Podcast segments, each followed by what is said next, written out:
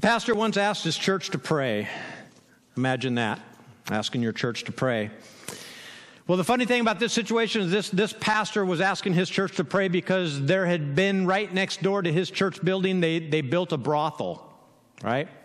And so the church, the board, they got together and they were all up in arms. They didn't know. And the pastor said, Hey, well, let's just pray that this brothel burns down, right? So, so they did. They, they began to pray and they held prayer meetings. And, and lo and behold, a couple weeks after the prayer meeting started, the brothel burned down. Now, the brothel owner, he found out that the church had been praying that his brothel would burn down. So he took the church to court. In front of the judge, they both explain their situation. The brothel owner comes up and says, I am suing the church people because they prayed that my church would burn down, and lo and behold, it burned down. I've lost all my business. And the pastor at this point, he stood up and said, Whoa, whoa, whoa, whoa, whoa, time out, time out, judge. Come on now, come on now. You know that that brothel didn't burn down because of our prayer. To which the judge says, That's very, very interesting. A brothel owner who believes in the power of prayer and a pastor who doesn't. Um, so that's kind of where we sit today, and I'm, I'm afraid to ask where, who, which person did you identify with, the brothel owner or the pastor? Um, you can maybe share that with your family at another time. Um, but whatever the case, fact remains that a lot of people believe in God, but they don't necessarily believe in prayer um, which makes following Jesus really challenging because Jesus put a lot of stock in prayer. Right? He didn't make a move without praying. Every day he started his day with prayer. He ended his day with prayer and sprinkled throughout his day. If it was a tough day, he would just stop and he would retreat and he would pray. And he made it look so effortless, so natural right? Like it was, it was just the most natural thing in the world to do. And I know when I talk to people, it's one of their greatest fears right next to stand up there like I'm doing right now and speaking to a crowd, but it's praying in front of people. That, that, that's right up there on their list of things that they're just scared to death to do. And I know our Heavenly Father is like, what? You're afraid to talk to me?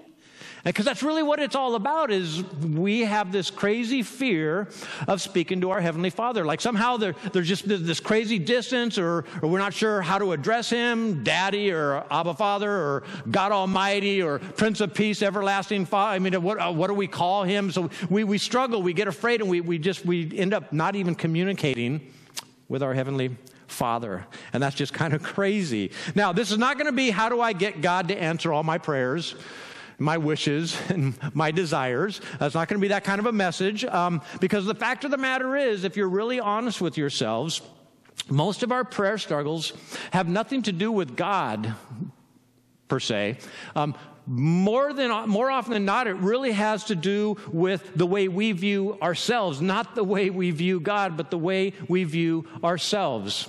Many folks were brought up in churches or in traditions um, that were that, that taught that, and this is going to sound really, really rough. Um, there is a tradition, a church tradition out there that teaches that human beings are just stinking piles of dung. They're, we're just the worst. We're horrible. We, we will never rise above being horrible. We are just, just the scum, the scum of the earth. Therefore, our puny, our stinking prayers could never affect God, that could never move God to, to move in our favor, to move for our desires and our wants and our wishes. That, that, that, that couldn't, couldn't happen, right?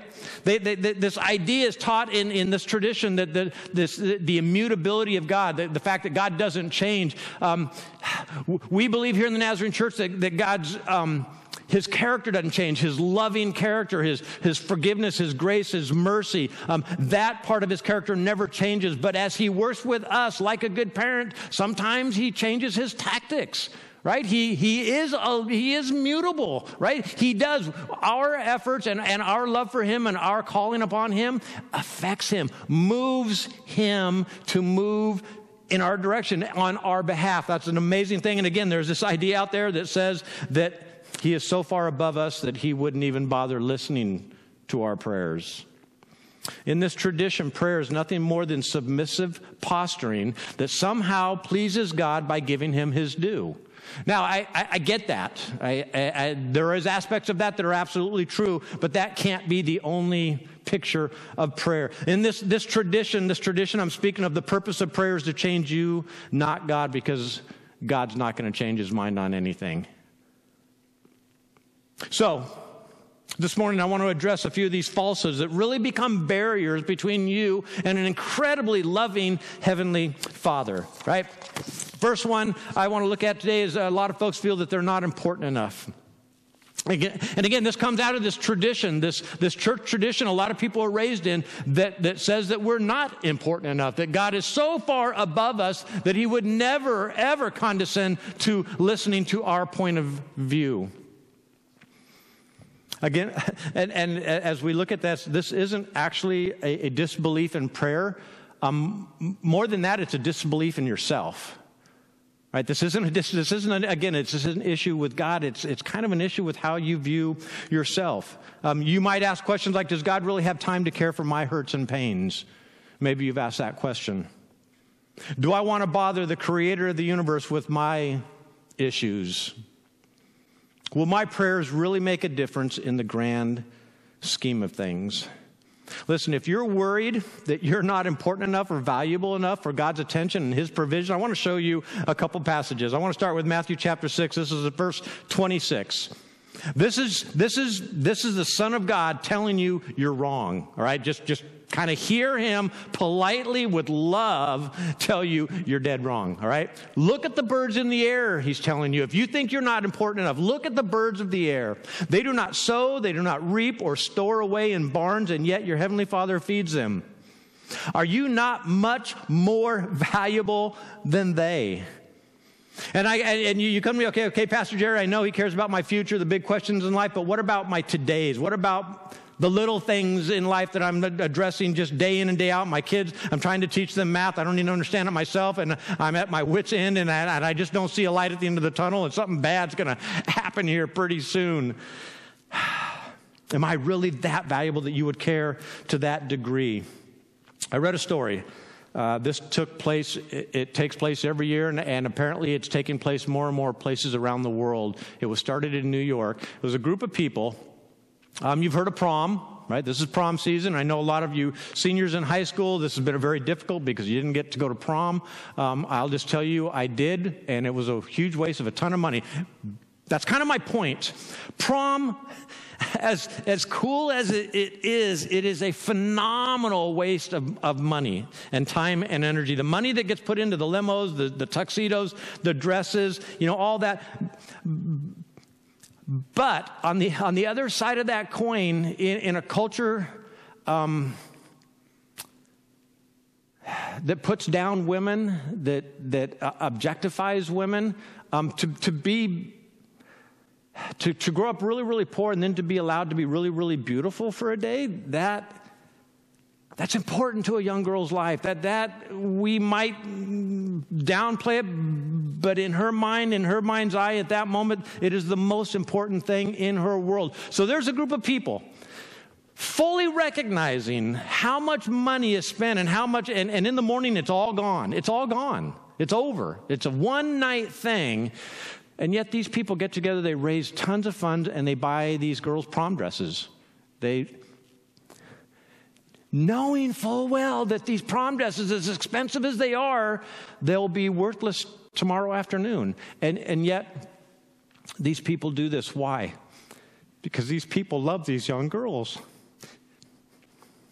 They love them that much that they would give them things that here today, gone tomorrow. Here's how Jesus puts it. This is in verses 28 29. And why do you worry about clothes?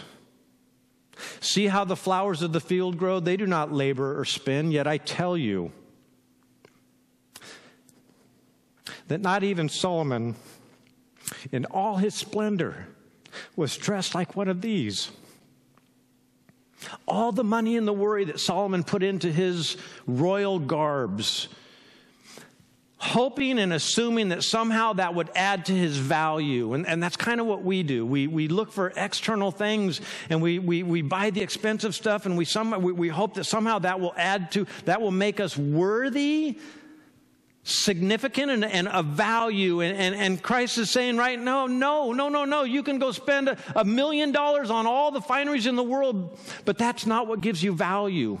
That's not what makes you valuable. You because I created you makes you valuable. You are important to me. Verse 30, it says this And if that is how God clothes the grass of the field, which is here today and tomorrow is thrown into the fire, will he not much more clothe you, you have little faith? And again, this faith is it's not in God's existence, but it's in his love for you. Do you believe that God loves you? Or have you bought into this lie that he's so far above you that he doesn't want to bother with you? Because that's a lie. And if you ever hear that, walk away from it. That's not the truth. Listen to this. The same verse in verse 30. This is from the message version, maybe makes it a little bit clearer. It says, If God gives such attention to the appearance of wildflowers, most of which are never even seen, don't you think he'll attend to you, take pride in you, do his best for you, you of little faith? So we have no problem believing in God. We just have trouble believing that he loves us in such a deep and personal way, but he does. Tightly related to this self image problem is kind of a different self image problem. A lot of people, they struggle to pray because they don't feel they're important enough. And another group of people, they struggle to pray because they don't feel that they're righteous enough, right? They're not good enough people. Like God only listens to good people and not anybody else. We read passages like James chapter 5, verse 16, and we just, we just get discouraged. Listen to this. Chapter 5, verse 16, the book of James. This is Jesus' brother. Says the prayer of a righteous person is powerful and effective. Now, again, there's probably two groups here today. You're, you're, you're, looking at that. Two groups of people. The prayer of a righteous person is powerful and effective, and one group of people thinks they're righteous, and the other person, the group of people, doesn't think they're righteous. Just like on that video we just watched, the Pharisee, he feels like he's righteous, and he's going, "Oh, okay, all right, that's me." Um, and and and the, the the the other the other poor guy. Um, oh, so that's why I don't get my answers to prayer, because I'm not a righteous person. And he's, he's humble, right? He, he, he's humble. Um, but again, if we take a closer look, this passage reveals something incredibly surprising and, and something that's going to free you if you think that you're not righteous enough. All right? Watch this. This is amazing. Um, he's going to continue in the very, very next verse his description of a righteous person through whom God works miracles. Watch this. This is in verse 17. Elijah Here's his example, right? Okay. Elijah was a human being, even as we are. So, right? He's drawn a parallel here. Um, he prayed earnestly that it would not rain, and it did not rain on the land for three and a half years. Now, here's what we don't know. Here's what we, we kind of, we, we, we don't read very carefully. Elijah was a righteous person, but he was deeply flawed right? He's kind of one of the heroes of the faith, but like many of them, they were kind of messed up because they were human beings. And they were dealing with a world that was broken and they were dealing with it as best they could. And they messed up fairly regularly. Right? That's, that, that's our Bible. If you dig into your Bible, it's just one story after another of human beings trying to do what they know they should be doing, but then, well, they love the world just a little bit too much, and they don't make Jesus their Lord and, and, their, and their King. They just make him their Savior. And, and they, this, this, this book ceases to be an incredible story of God's incredible patience, incredible, incredible patience with us. Elijah is, a, is a, an incredible perfect example. Um, if you read, this is, this is your homework today, go home and read 1 Kings uh, chapter 19. Um, he gets removed from his position because he's so ungodly. And yet he's now, James is setting him up as a, an example of a righteous person, right? So he's being honest with us, right? So watch this. This is, this is what happened with Elijah. He's supposed to preach to the Israelites, um, and the Israelites are not doing what they're supposed to be doing. So he's basically going, okay, God, burn them Right? You ever done that? You know, you pray for somebody and they don't listen to your prayers, they don't take your advice, and finally you just say, God, have at them. Right? They're ignoring me, right? Lightning bolt, right? Out of the sky. So th- this, is, this is exactly what Elijah was doing. He's kind of like Jonah, right? God sent Jonah to Nineveh, and, and Jonah preached at Nineveh, and they wouldn't respond. And Jonah's like, okay, burn them. And God's like, no, that, that wasn't the purpose. You're all about my judgment, but you got to look at something deeper than my judgment. My judgment is comes out of my love and my compassion. That's that's not what defines me, my wrath and my judgment. No, my wrath and my judgment is calibrated by, by my love and my compassion. That's my that is who I truly, truly am. So, in the story, you go home and read this. Um, God passes by Elijah in three different forms, right? The first form is, is like an, an or a storm. And, and again, a storm in God's word always represents God's judgment. So Elijah's going, Yes, a storm. Now they're going to get it. And and the storm passes by and God wasn't in this God wasn't in judgment. So then, after the storm goes by, an earthquake happens, and I know Elijah's going, Yes, now, like Sodom and Gomorrah, the earth is going to open up and it's going to swallow the Israelites because they're so bad. And, and, and, it, and it passes by the earthquake, and God wasn't in the earthquake. And then finally, fire, right? This is always God's, a picture of, of God's wrath and his judgment fire, but God isn't in the fire. Elijah so wanted to see God's Mm, wrath and, and judgment, right? That's what he wanted to see, but that's really not who God is. And at the end of the story, God makes his point to him I, I want to forgive the Israelites, I don't want to punish them. And that's the way I work with all humanity. I don't want to punish them. That's not what I'm about. I'm not here to condemn them. I want to save them. I want to save them. The point being in this story, God still did miracles through his prayers and honored him in death. A pretty broken man who wanted to see the Israelites die, right? Because I only get that way when I watch some movies, but Elijah, this was God's people. Like, oh, Elijah, whoa, you're not so good. So listen, if you think you're not righteous enough, think of Elijah. Think of Elijah. You are. You're righteous enough.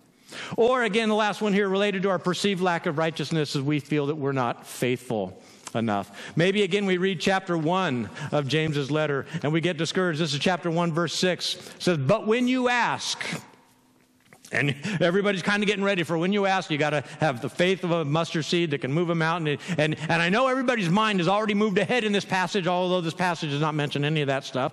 Um, we, we, we, we, we assume that he's going to go, when we ask, we've got to line up our ducks. We've got to get everything. We've got to be on our knees. We, we've got to, you know, all this stuff's got to be, everything said just right in the right order. And, and then maybe, then, then maybe. But as we look at this passage again, incredibly surprising and freeing. This isn't a passage that's going to beat us down for being faithless. Um, this, this passage is going to lift you up, right? So let's take a look at it. Um, we, we, we got to ask ourselves, what is James referring to when you ask? And again, what are, what are people asking for, right? We tend to think of prayer as, as all about asking God for stuff, right? I, I need this, I need that. You know I need this, you need to know that. Fact of the matter is, true prayer is asking God for what He wants, right? Prayer is as much is really a two-way communication, It's not us asking Him um, to give us what we want, but really, Father, what's on your mind? Right? What are you thinking about? What do you want to see happen? And the closer we get to Him, lo and behold, that's the exact same thing that we want to see happen, right? Because we're so close with Him and our desires have become so intertwined with His desires that we begin to pray for the exact same things that He's seeking. And that's when we find answers to prayer that's when we really start enjoying an incredible, incredible prayer life.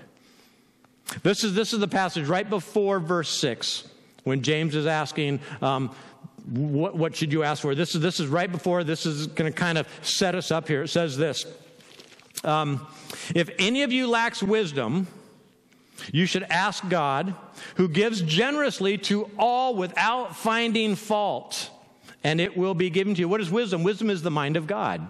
This passage, what James is saying is if you if you want to get a yes to your prayers, if you want to get a consistent yes, yes, yes, yes, um, a good idea would be to seek the mind of God.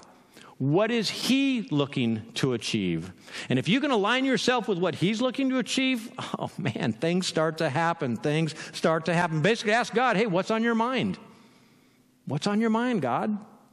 And he will give generously. He will tell you what's on your mind, his mind. He will share with you what he's seen, what he's feeling, what he's hoping you're seeing and feeling. Also, you will. You will have that conversation.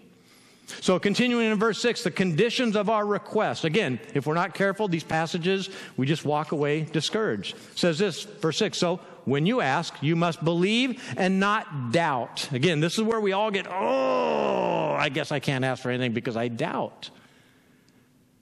Raise your hand in your home right now if you've ever doubted any of your prayers being answered the way you want them answered. Just go ahead and raise your hand. Be, be honest. There we go. Guys in the sound booth. Bob's pretty confident. Nope. Okay, he's right. That's right. So the question in this passage is faith in what? It is not that he exists or even that God has the power or desire to give what we're asking for. It's a matter of trust and distrust in the wisdom that we're seeking. In this particular passage, if we're taking it in context, this passage is talking about seeking the wisdom of God and then following through with it rather than, and this is what a lot of people do, they'll seek the wisdom of God and they'll think, mm, yeah, that's not very advantageous to me right now. I think I will take the world's wisdom on, on this one. God, I'll, I'll get back to you. Maybe you can have another shot at another dilemma a little later on today, but this one, the world's going to uh, win. I'm going to ignore your advice. This is what this passage is talking about right here right? Dealing with the person who consistently compares God's way with the world's way and then decides which advice will work best for that moment, right? Kind of if you can imagine um, a person moving to God's way to the world's way and you watch him from a distance and it, and it looks like he's he's got a, like a drunken stagger going on. That, that's really the picture in scripture right here a drunken stagger. You don't know where he's going to go next. You don't know if he's going to turn to god he's going to turn to the world. He's very undependable a person like this. Listen to the verses immediately following. This is uh, verse 6. It says, um, Because the one who doubts is like a wave in the sea, blown and tossed by the wind right? The doubts are doubts in the wisdom of God and therefore decides for their own wisdom. Verse 7 and 8, that person should not expect to receive anything from the Lord. Such a person is double minded and unstable in all they do. They're double minded, not so much that they have a devious mind. This isn't painting a picture of somebody who's deliberately working the system. Um, this isn't an evil person. This is, this is you and I. This is you and I. When we, when we see somebody in need and we got a 10 spot in our pocket and we think they need that 10 spot, I really don't need that, but boy, a burger would sound really good right now. Boy, you know what? Mm, boy, sorry, I'll pray for you. and then we go get ourselves a burger. That's what I'm talking about here, right? Double minded, not, not devious, not evil, but one that plays the odds right? And they're unstable because you can't count on them to do the right thing. Have you ever worked with somebody who claims to be a follower of Jesus Christ and you count on them to do the right thing and you take a second look and you saw them put something in their pocket at the store and you thought, what? And, and now suddenly you don't want to hang out with them because you don't know, you, they're going to get you in trouble, right? they're going to get you in, in big trouble. Unstable in all they do. This is what this person, this is not a person that's doubting, does God love me?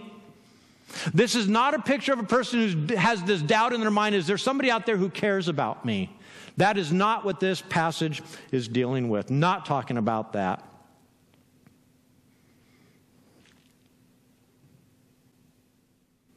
Nor am I saying that your righteousness with God doesn't matter.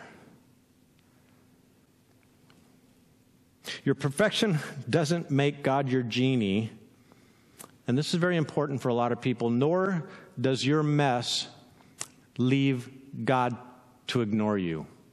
Let me say that again. A lot of you are like the Pharisee, a lot of us. I think we all kind of visit this place occasionally where we look around and we see such a mess around us and we think, wow, I am really a righteous person. wow, wow, I'm, I'm really, really, really doing well. Um, God should probably answer my prayers. I'm a righteous person. God answers the prayers of the righteous person. And then we don't get our prayers answered. Your perfection doesn't make God your private genie. And I know we, we, we that's, a, that's your own private struggle, but for the, the majority of us, we, are probably on the other end of that spectrum. Uh, we're, the, we're the poor guy, you know, wouldn't even lift up his head. Um, I'm, I'm a mess, and God, why, why would you even listen to me? You know me. you know me as well as I know me, and we both know I'm a mess. I am a rotten mess.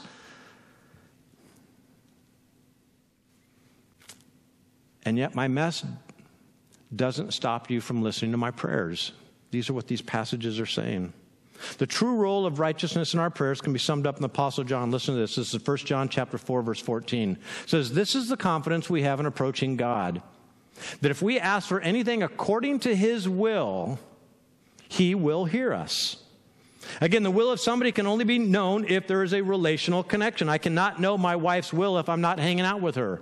And there will be times in our lives where we're not taking our walks, we're not hanging out, and I misinterpret her will. And we get on the wrong page and things get dicey, right? You know what I'm talking about. Not being on the same page, not keeping those communication channels wide open and clear just leads to miscommunications and, and really stupid things.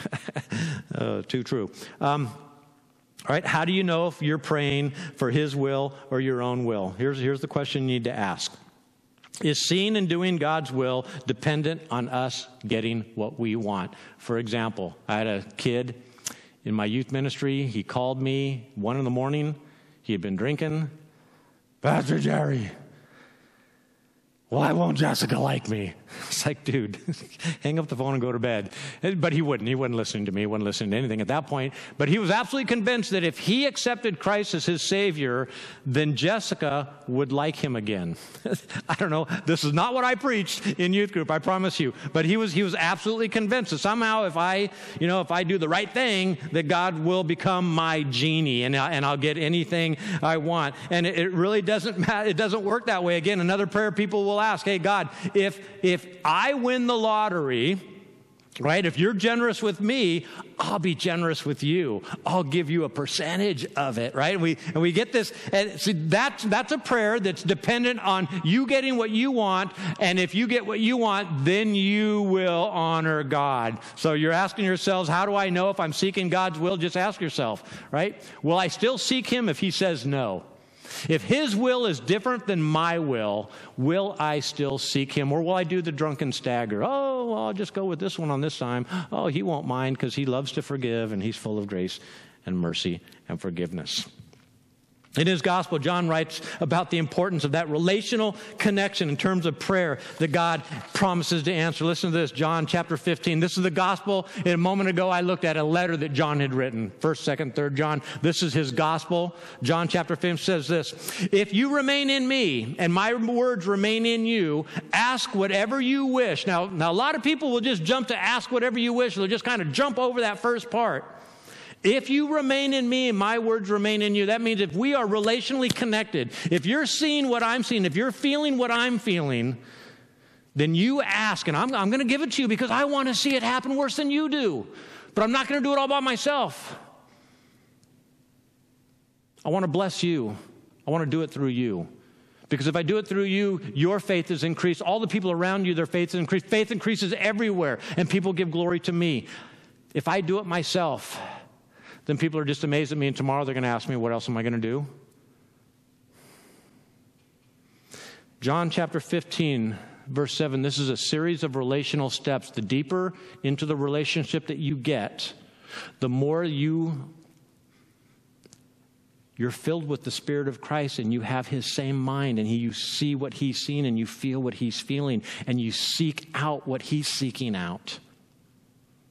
The closer we live to Christ, the more we know the mind of God, the more we pray His will rather than our own, the greater the answer receive. It's just a domino effect. Very simple, rather logical. In other words, prayer hinges on relationship, not on sinlessness. And I will take this phrase very carefully. Don't, don't jump too fast.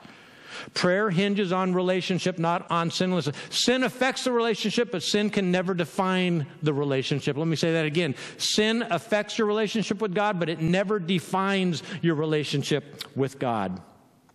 So I want to talk just very shortly here about the relationship because that's another reason people shy away from an active, vibrant prayer life is they don't believe that it's going to be exciting. Prayer for them is just boring. I want you to imagine just for a moment those of you who are married, those of you who are thinking about getting married, imagine a marriage where here's the way it worked. Once a day, I would meet with Diane. I'm going to use Diane and I as an example. I'm going to meet with her for one hour in the morning, and here's what I'm going to tell you. I'm going to ask you for everything that you need to be giving me. Right? At the end of the one hour, I just want you to stop talking. I'll stop talking. And then I want you to spend the day getting all the things that I just mentioned in our one hour of praying. Is that good, Diane? So at the end of the day, I'll meet with you again, and we'll meet for one hour It'll be our special hour. And I will ask you, did you get me all the things that I've told you about this morning? See, the craziest thing is that's the way we tackle our, our prayer relationship with God. We kind we say, oh, I meet with him for an hour and I meet with him for an hour. And, and I love the hour things like my wife and I have shared with you. Those hour walks are super, super important. But if I came home and never said a word to her and waited till our next walk, see, here's what happens. We discuss some pretty deep stuff during that one hour, but then all that deepness kind of, uh, it plays itself out during the rest of the day, right? It's got to find a place to land. Sometimes it lands well, sometimes it doesn't land at all. But we, like we discussed where we wanted to be at the beginning of the day, and then we, we communicate. We continue to communicate all day long, and at the end of the night, hey, where are we? Right? We talked about this this morning morning? Did, uh, are we still, are you still mad at me? Or, you know, whatever the conversation. And the one hour is super important, but it can't replace the continuous, the continuous, the continuous prayer. This is basically the one hour relationship, right? A lot of people, they have a one hour relationship and they, they kind of have a one hour faith, right? They kind of feel like, hey, you know, I'll, just, I'll give it that one hour. The, the, I'll, I'll pray at the altar. I'll do the, the real, real intensive prayer hour, but here's what happens when you set your hour, whether you set your whatever. You kind of you're you're operating under the gun at that point. You're under you're operating under the clock. So basically, you, you kind of get down on your knees and it's like, okay, God, go. And, and, and I, I, don't got a whole lot of time, so please don't interrupt me. I got to get through my list here. And you just plow through this list of everything that you need and everything that you want, everything that you desire. And you feel like they're really good desires and they're really good wishes because a lot of them are for other people. And then your prayer, okay, God, got to go and you feel really good. You spent a whole hour in prayer. Wow. I don't think that's the idea. And it begs the question, and I want to close with this why do you pray? Do you pray simply to ask and get things, or do you pray to share and communicate? I got a great letter from Paula Benjamin this week. And I, I, had sent out kind of the request to you all last week where do you struggle in prayer and where did you find victory? And she really landed on this kind of thing that, that she has found in her life that when she prays continuously all day long, all just, it, it, it becomes such a, a, powerful, powerful thing. Like, I, you know, when my daughter Amanda was little, I knew, and I think God knows this too, I knew when she was coming to me asking for something, and I knew when she was coming to me just to hang out with me, because her voice would take on a sing song Daddy. Like, it's like, ah, oh, you don't want to talk. Get out of here, girl. You just want something from me. I knew it. And God knows it too. As soon as we break into the, oh, Holy Father, oh, and He's like, ah, oh, come on, what do you, what do you want? Just, what do you want? This is 1 Thessalonians 5, 16 and 18. I want to close this with this. Rejoice always. Pray continually. Give thanks in all circumstances, for this is God's will for you in Christ Jesus. As long as we regard prayer as an escape, or God is our genie, uh, we will continue to be bewildered and mystified as to why our prayers don't get answered. Because He's not an escape and He's not a genie in a bottle. He's, he's our creator. And He wants to walk through life with us See, when we, when we regard prayer as the way to share our lives and our cares with God, then your prayer life is going to take on a life of its own. You will not be able to control it. But that's not really what prayer is all about, right? I, I hope that's not your point in prayer is to control the relationship. Even in human circles, we find out the person who's trying to control the relationship usually destroys the relationship. So I want to encourage you this morning if prayer has been a barrier for you, and you want to you want to jump into this whole Jesus thing and you want to you want to make him your your your Lord and your King, not only your Savior, you want to get to know him, you want you don't want to just know about him. I mean, if this is you, um, I, I, just want to I, want you to take uh, Paul's suggestion um, seriously. Pray continuously. He will speak to you. He will speak to you through circumstances. He will speak to you through friends. He will speak to you through God's word. He will speak to you as you're closing your eyes and you're just thinking about Him, as you're reading your Bible and you're thinking, hey, how does this apply to me? His Spirit will talk with you, His Spirit will speak into your life. Let me, let me close. Father, thank you so much for this incredible thing called prayer where where we get to in an incredibly open-ended fashion we get to communicate with the creator of the universe. That that is unparalleled when you look at the religions of the world the, the, the faith stories of people. This this is simply unparalleled. Father that you invite us to walk in the garden with you in intense moments and then just kind of throughout the day you, you, you check in on us and we like like little children we hey hey dad you still there? You still there? You still there? And, and he's always still there. He's always i'm right here. I'm right here. So father for anyone who's listening who they're struggling to follow because they, they you seem so far away and so much more than us. Father, I pray that these passages from your word would change opinions supernaturally this morning. The power of your, your Holy Spirit, Father, change people's minds that you are not a vindictive, hateful, unmoved, uncaring Heavenly Father. You are Abba, Father. That's what your son told us to call you. I know it makes us a little bit nervous, but, but Jesus said, call you, uh, call you daddy. That's the only way we're, we're going to understand this relationship. And yes, Father, you are again the creator of the world, and we are only humans, but we're valuable in your sight. You told, you, you wrote in your word that when you created us, you said, very good. Not, eh, nice try, I'll try again tomorrow, but man, I outdid myself today. I, that was good. These people are awesome. So, Father, that we would feel that love from you, that, that, that care, that level, that depth of not only the big picture, but all the way down to the most minute details in our lives. Father, you do care, and you walk beside us this entire trip. Thank you, Father. Thank you, Jesus. Thank you, Holy Spirit.